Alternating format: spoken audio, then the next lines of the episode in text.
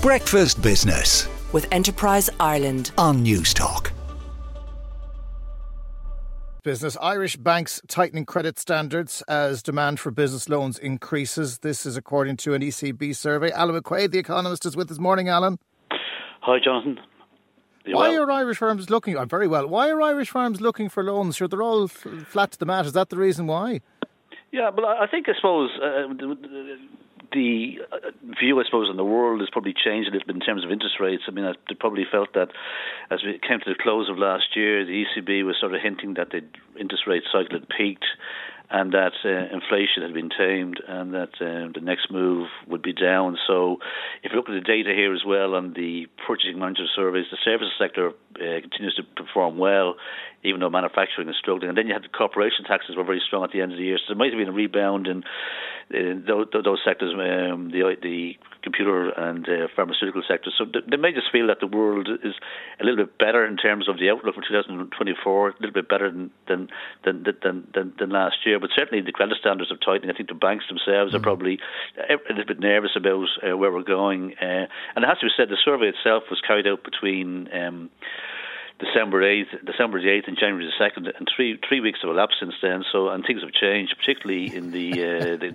geopolitical front. You know, with I, the uh, well, I, I, I, I could even tell you from my own back pocket that uh, my opinion on January 2nd was a lot more optimistic than it is on January the 24th. Um, but when, when, when you're looking at these figures, um, the, the, are the banks doing this because they don't want people to take on loans that they know they can't afford? And at the moment, the standards are a little too slack.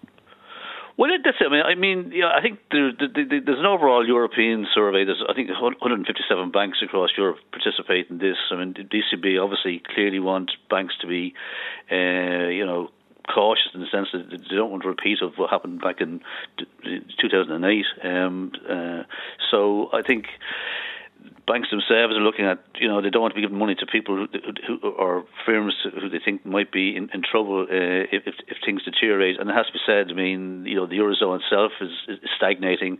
The Irish economy had one of its worst performances in, in a number of years in 2023. Um, so I think generally, and as I said, the geopolitical backdrop isn't great. Um, mm. and, and inflation I mean, it has to be said as well, inflation has picked up again, rebounded in, in, in December. So th- there's a long way to go before we, we see lower interest rates. But I, I think probably uh, towards the end of last year, there may well been a feeling that you know the worst is over, but we're still some some way to go before we we see the the, the bright lights, so to speak. Yeah, I mean the the halcyon days of no inflation are are long gone. Um, but if we're expecting the ECB to move on rates, will it, it's not going to be in the first half of the year, and possibly not even in the second.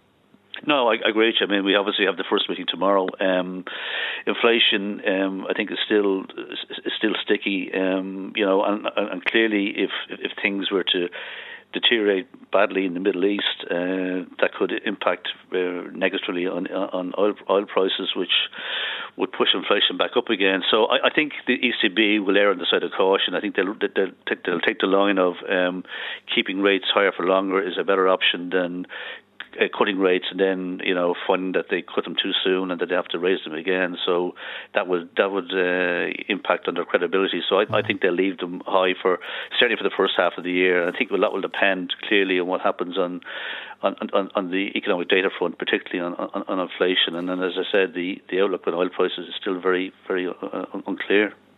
We were talking on yesterday's programme about debt warehousing, how SMEs are in trouble because a lot of that debt warehousing is, is now coming due and you have to pay the money back to revenue.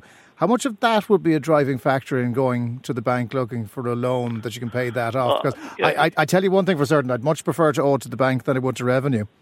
Yeah, well, I, I agree with you, but I think the banks themselves will obviously have to take that into account. I mean, you're not, you know, you, you can't afford to be. Um, overly lax on this on this issue. I mean, you know, the the, the, the needs and the balance sheet needs or what they're required to do now is, is a lot lot lot lot tighter than what it was, you know, 10, 15 years ago, you know, or 15 years ago, I suppose, when when when the financial crisis hit. So, I think banks themselves will be will be wary. Um, they'll be watching. In, you know, obviously some sectors performing better than others, and some companies are, are, are performing better than others, and, and some companies are and individuals are better placed to repay debt than, than, than, than others. So I think it's, I suppose each company and each individual is probably judged on their own merits in, in terms of how, how, how the banks perceive they, they can repay that debt, uh, mm. particularly if things uh, turn turn sour in, in, in the coming months, you know.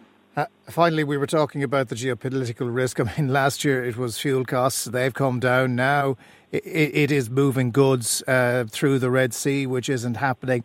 I mean, the, the, the instability that's out there is a nightmare for businesses. Yeah, it is. I mean, the problem with that, I mean, as well, I mean, you, you know, the, supply chain issues, and again, supply chain issues. Um, you know, if, you know, could potentially push inflation up as well. So, and the other thing as well that, I think they're looking at is, is the is that it's interesting that the the labour market has remained fairly tight uh, across the world. I mean, labour markets have held up pretty well, but labour markets, tight labour markets, um, do run the risk of higher higher wage demands. But you know, and uh, higher wage higher wage demands obviously point to higher inflation as well. So I think the risks are enormous. I mean, you know, and um, I think anyone at this point in time talking about lower rates or the banks, talk, you know, ECB lowering rates uh, in the near term, are, I think, are, is, is madness. I mean, I, as I say, I think the ECB will be very cautious, and if if there is, if the next move is going to be down, I don't, I don't see it happening until mm. the, the latter part of 2024, anyway, at the earliest. We, we, Alan, we have to live in hope because uh, if we don't have that, we're I mean, lost. Yeah, I mean, look, I'm not, saying, I'm not saying. I mean, uh, I'm not saying it won't happen, but I think. In, in, but it's in, it's, it's less likely. Yeah. It's look, the, the, the current climate. Uh, hmm? Yeah, I think the current, uh, yeah, current yeah. climate. Hmm? It's uh, unlikely it's going to happen anytime soon. Alan McQuaid, economist. Thank you very much for joining us. Breakfast Business with Enterprise Ireland on Newstalk.